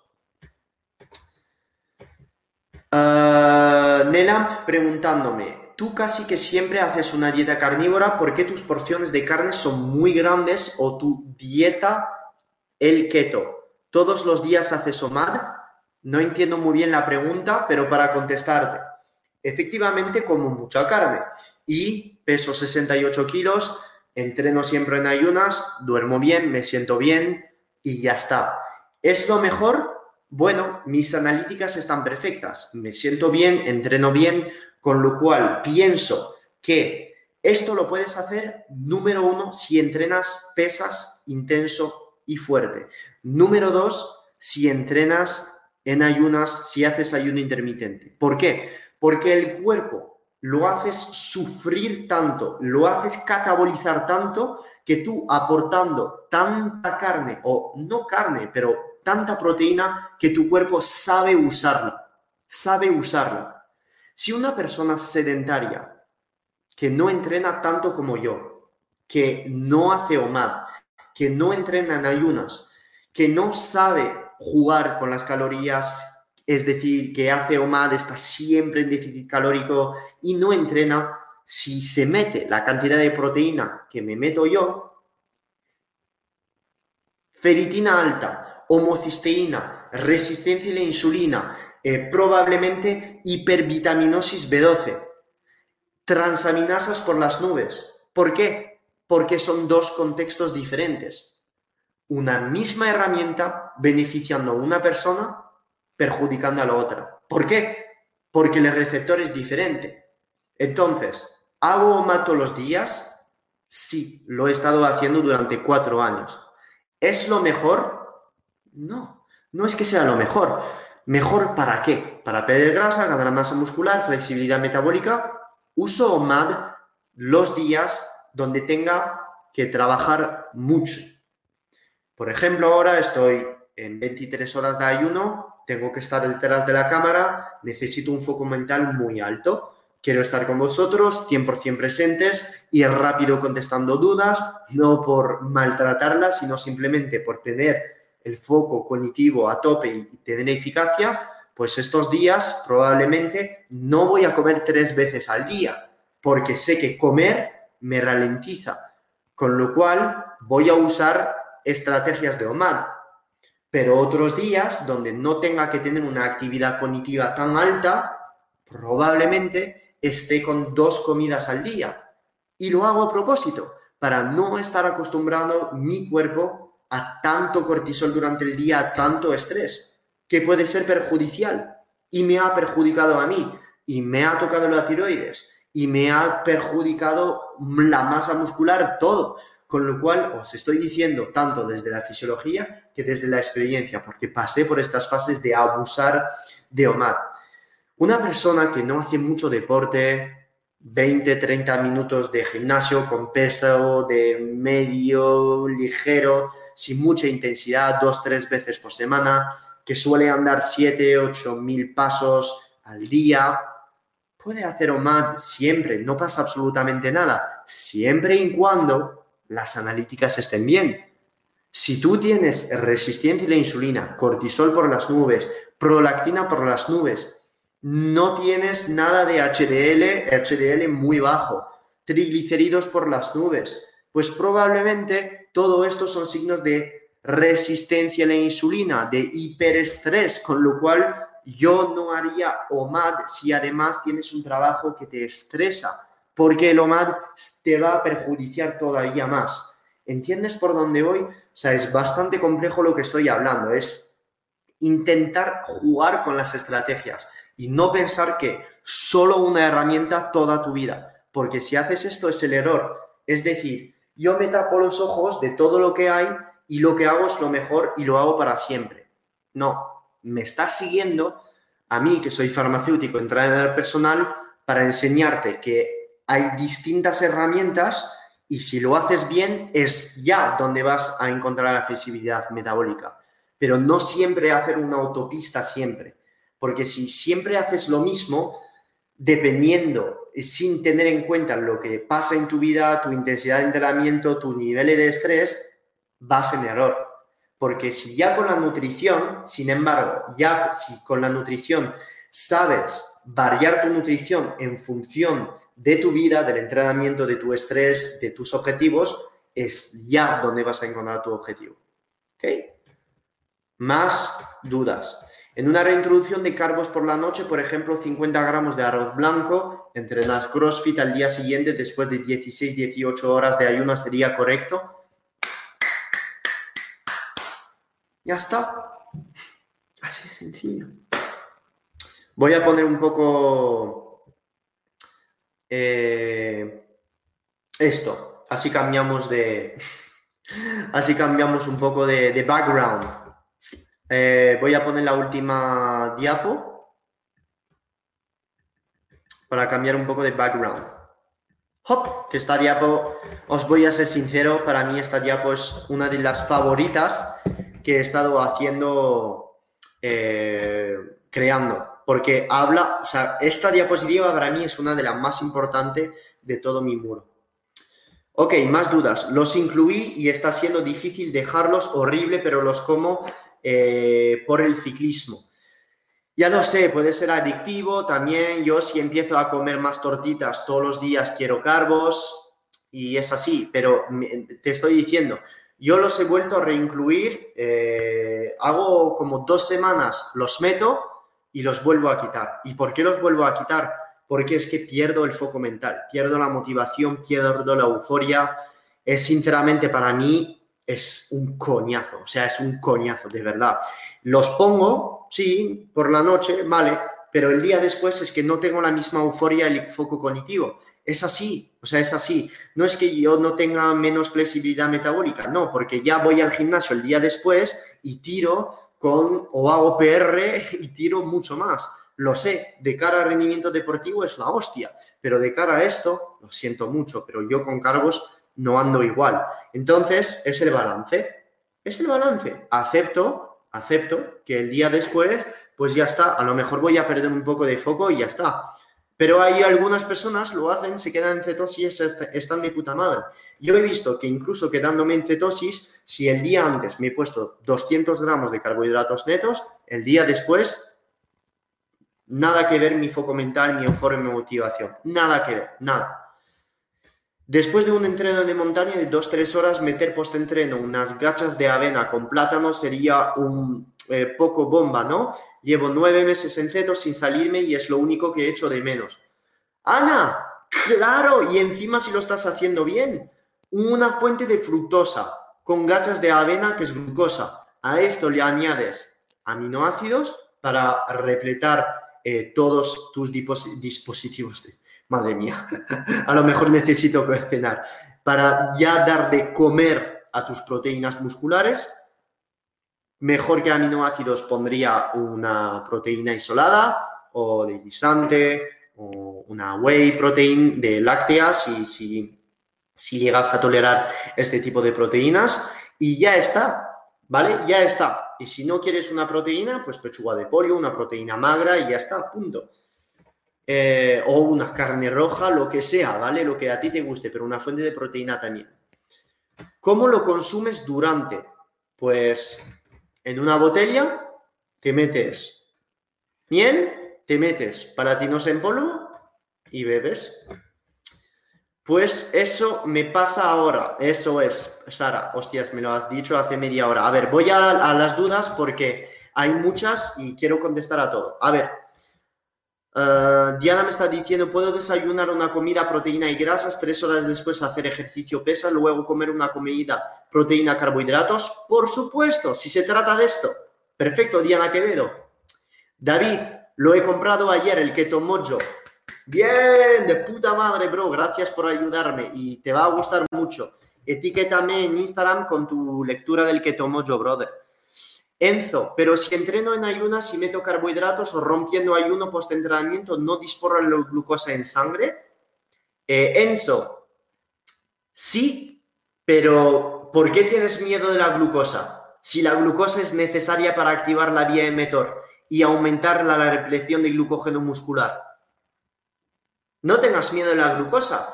Si ya estás cetoadaptado, por supuesto que vas a necesitar estos carbohidratos, para aumentar la repleción del glucógeno muscular. La glucosa te beneficia en este momento. La glucosa o el pico de glucosa no te va a beneficiar si estás sentado en el sofá durante todo el día o si estás trabajando eh, viendo el ordenador y te, queda cuatro horas para trabajar todavía. En este caso la glucosa es inútil. Pero después de entrenar en ayunas, ¿cómo va a ser mala la glucosa? Mejor boñato o yuca que patata como tú quieras. Yo, la verdad, de los tres, el boñato. Eh, la patata tiene, sigue teniendo bastante antinutriente, bastantes saponinas, la yuca también, con lo cual, si ya te pones a hacer tiquismiquis, yo usaría boniato. El boniato eh, sí que es verdad que también pues, tiene antinutrientes, etcétera, etcétera. Eh, hay gente que no lo tolera, pero bueno, es así. Yo a veces pongo calabaza y miel calabaza y miel. Vas a decir, Phil, pero la calabaza solo tiene 7 gramos de carbos. ¿Cómo puede considerar la calabaza como un carbo?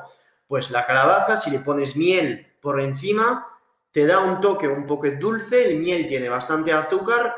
La hostia, porque no tolera bien el boniato. Pero la calabaza sí. ¿Entiendes por dónde voy? Vale, perdón, me rasco el ojo, no es nada profesional. Gracias por responder el ciclado de carbo cada cuánto. Depende, depende de la intensidad de tu entrenamiento. Si sales a correr 3-4 veces por semana, haría un ciclado de carbos cada mes, porque no lo necesitas. Si entrenas fuerte, CrossFit, pesas 3-4 veces por semana, ya has alcanzado tu objetivo de pérdida de grasa, eh, tu sensibilidad a la insulina está muy alta, pues entonces cada 10 días, 15 días. No hay una regla, es de cómo te sientes tú. También lo notas, lo tienes que intuir, lo tienes que sentir. Yo a veces después de un mes sin carbos o tres semanas, hostias, quiero un sushi.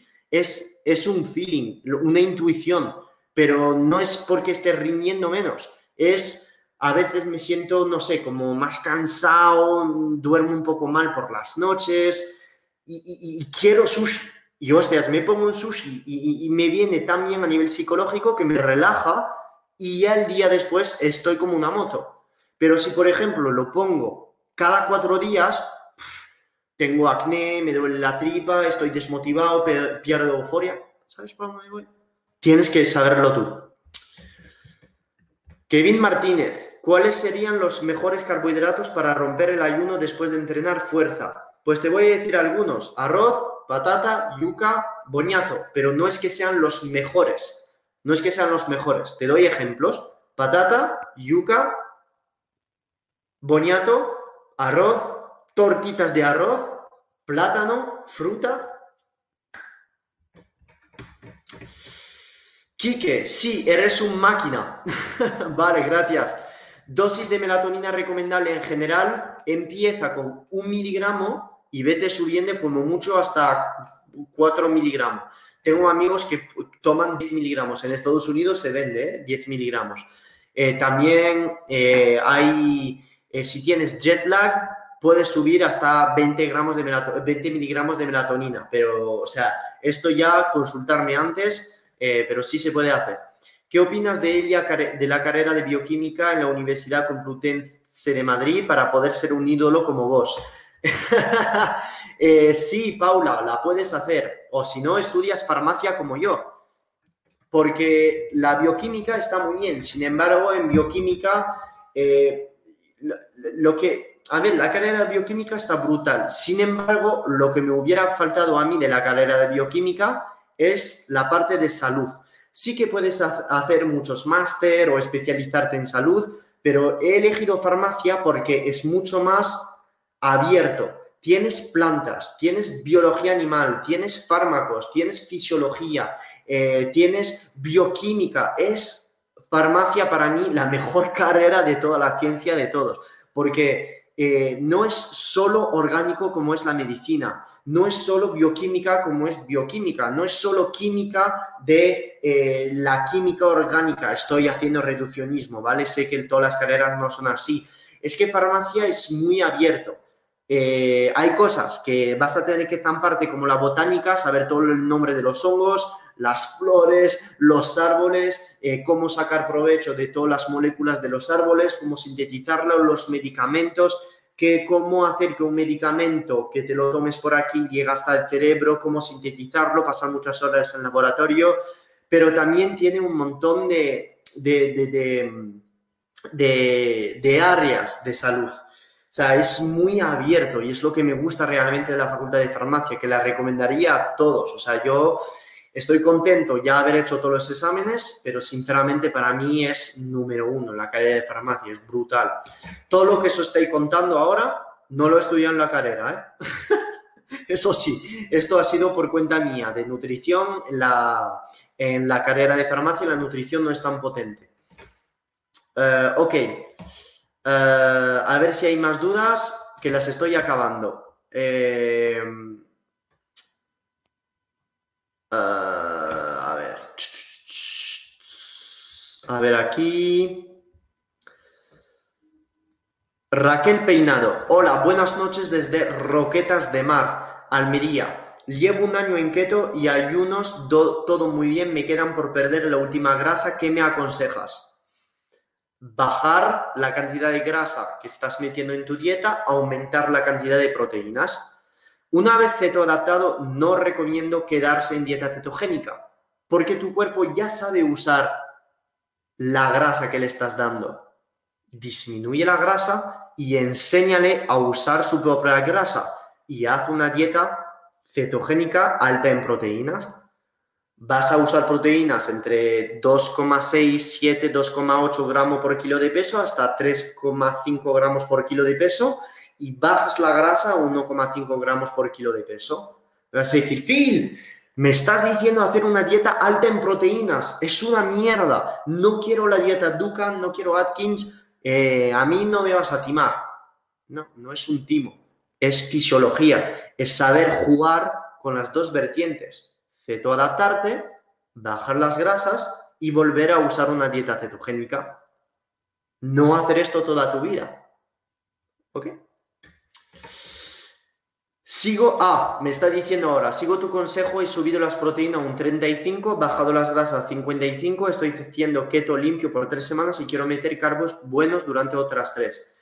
Perfecto, no había leído esto. Conclusión, si ya estás con proteínas altas y grasas bajas, pues entonces, si ya quieres usar un ciclado de carbohidratos, pues tiene todo el sentido del mundo. Y vas a aprovechar de estos días donde vas a meter más carbohidratos para bajar todavía más tu grasa. Luego habría que ver tu gasto calórico. ¿Cómo estás entrenando? ¿Cómo o cuántos pasos estás haciendo al día? ¿Cómo te ¿Cuánto tiempo te expones al sol? Si todo esto está ya estudiado y bien estudiado y bien hecho, si la parte de entrenamiento ya lo has subido a nivel de intensidad, volumen y frecuencia, pues entonces, pues entonces ya sería tiempo de disminuir la cantidad de grasa todavía más y subir las de proteínas. Y no te pase mucho tiempo en esta fase, te estoy diciendo dos, tres semanas, como mucho. Y luego vuelves a subir las grasas. ¿Por qué? Pues porque estamos ahora hablando de 55% de calorías provenientes de la grasa. Cuando una persona normal que no hace ceto está con muchísimo menos grasa, con 30%, con lo cual tienes margen todavía para bajar. Pero si subes la, el volumen, frecuencia y intensidad de entrenamiento y vas bajando las grasas, subiendo un poquito más las proteínas y jugando con días más alto en carbohidratos, dos o incluso tres veces por semana los días donde entrenas pesas, vas a crear un ambiente tan distinto a nivel de impulsos horméticos que yo llamo por meter diferentes macronutrientes que tu cuerpo pues ya se va a acelerar como si no hubiera un mañana. Además, yo te diría, si estás haciendo un ayuno de 14 horas, ¿por qué no subirlo a 18 horas? Aumentar un poquito más esta ventana de ayuno y meter entrenamiento en ayunas. Y cuando haces esto, pues estos días metes carbohidratos post-entrenamiento para compensar esta hiperactivación de la vía MPK y todo este catabolismo que has estado generando. Más dudas. ¿Qué es lo mejor para perder grasa corporal si voy al gym tres veces por semana? Me está diciendo Juanma. Creo que he contestado bien durante este live.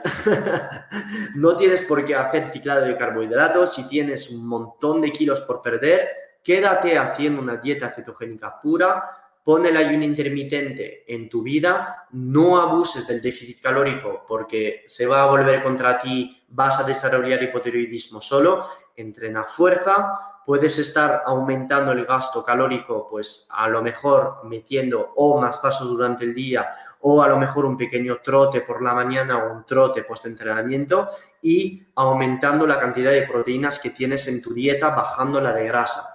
No soy partidario de decir a la gente, cógete la puta MyFitnessPal y ponte en déficit calórico porque es poco sostenible. Prefiero decir a una persona, ten días donde vamos a estar más alto en calorías, otros días donde vayas a hacer OMAD o un intermitente un poquito más largos, donde vas a hacer voluntariamente un déficit calórico por hacer un ayuno, pero no soy partidario de meter a una persona en déficit calórico todos los días y hacerlo lineal. Pienso que se trata de saber jugar con distintos impulsos y distintas fases. Dos, tres semanas en algo, dos, tres semanas en otras cosas. Y a lo largo de la semana hacer ayunos intermitentes o no dependiendo de tu objetivo. Si en este caso es la pérdida de grasa, hacer ayuno intermitente todos los días de 16, 18 horas combinando con entrenamiento de fuerza, haciendo dieta cetogénica pura y si te apetece meter un día cada 15 días un ciclado de carbohidratos, adelante. Francisco me está diciendo, hola Phil, ¿por qué es más digerible los tubérculos que el arroz, por ejemplo? Gracias, crack. No es que sea más digerible, Francisco, puedes comer arroz, ¿vale? Yo de hecho tolero mucho más el arroz que los tubérculos.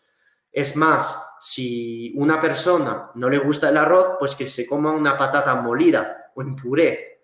Una patata en puré, vamos, esto es la gente que no lo digiere, poca broma, habrá SIBO o algo así. Todas las personas que tienen SIBO, por supuesto, que eh, todo lo que acabo de decir de patata, boñato, yuca, olvidarse, porque os va a joder, ¿vale?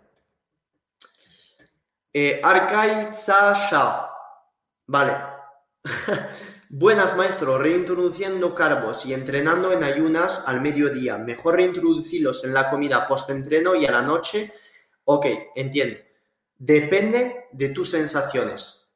Porque sinceramente, a ver, depende de tus sensaciones y de tu objetivo. Si tú estás buscando ganancia de masa muscular, no me esperaría la noche para ponerlos. Los pondría dos horas o una hora después de entrenar.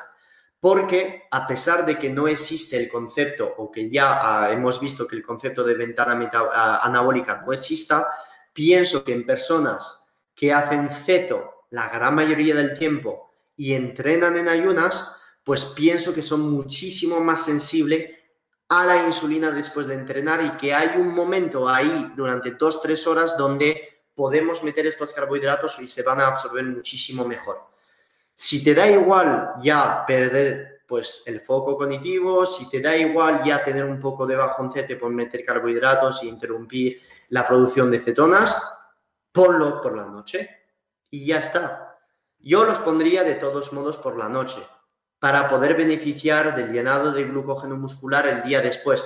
Ya sé que si durante todo el día pasas tu día sentado o pasas tu día ahí pues eh, haciendo 3.000 pasos hasta volver para casa, no va a pasar nada con tu glucógeno muscular, no va a pasar nada. Sin embargo, los pondría por la noche por beneficiar del pico de insulina, por beneficiar del paso de triptófano a través de la barrera metoencefálica y que te duerman estos, carbohidratos. No ponerlos durante el día, no lo veo, porque interrumpes toda la oxidación de grasa que te, eh, que te ha permitido el entrenamiento. ¿Cómo incluir hidratos si uno es medio adicto a ellos? Pues no hacerlo, no hacerlo, no hacerlo. Si tú los metes y después vas a tener craving en estos carbos, no los pondría. Los pondría un día y ya está. Ahora, no hay que ser tan extremo. Yo diría, en vez de estar metiendo 300 gramos, pues entonces 150 gramos de boñato por la noche, ya está. ¿Por qué el boñato? Porque es un índice glucémico medio, que te va a producir un pico de insulina muy bajo. Entonces, no te pierdes mucho con esto.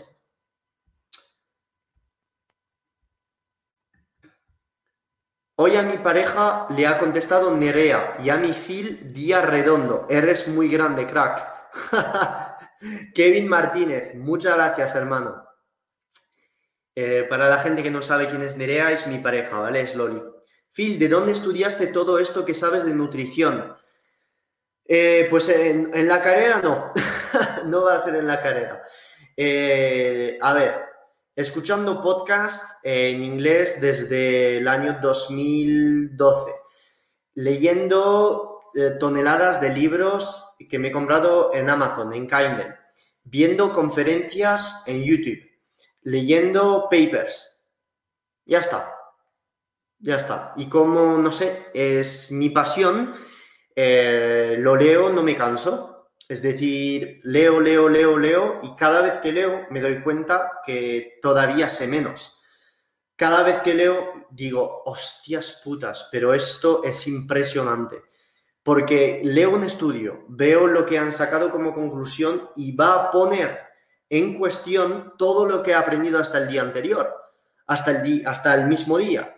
Por ejemplo, el tema de la tiroides el tema de la tiroides, al hacer el curso Keto Experto que tengo en mi descripción, eh, he aprendido mucho, mucho, mucho, mucho de que la dieta cetogénica sensibiliza la T3 y la T4, pero que no induce un cambio a nivel de TSH y de metabolismo, entonces no es un hipotiroidismo, bla, bla, bla. Todas estas cosas voy aprendiendo poco a poco todos los días.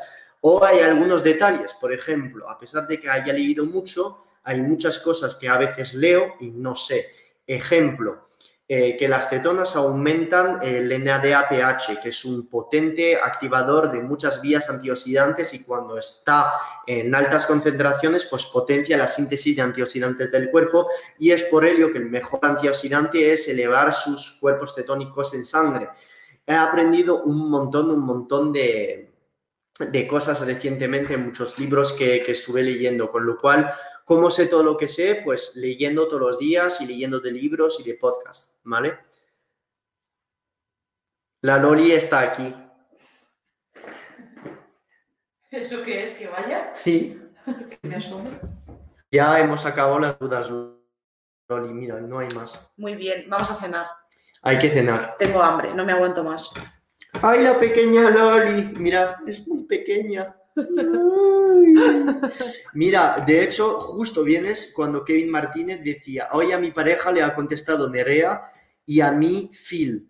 Día redondo, eres muy grande, crack. Vaya cosa. Vaya cosa. Vale, pues eh, Twitch, Facebook, YouTube, eh, creo que hoy habéis aprendido mucho. Eh, eso, si os ha gustado, like y todo esto. ¿Toda la verga?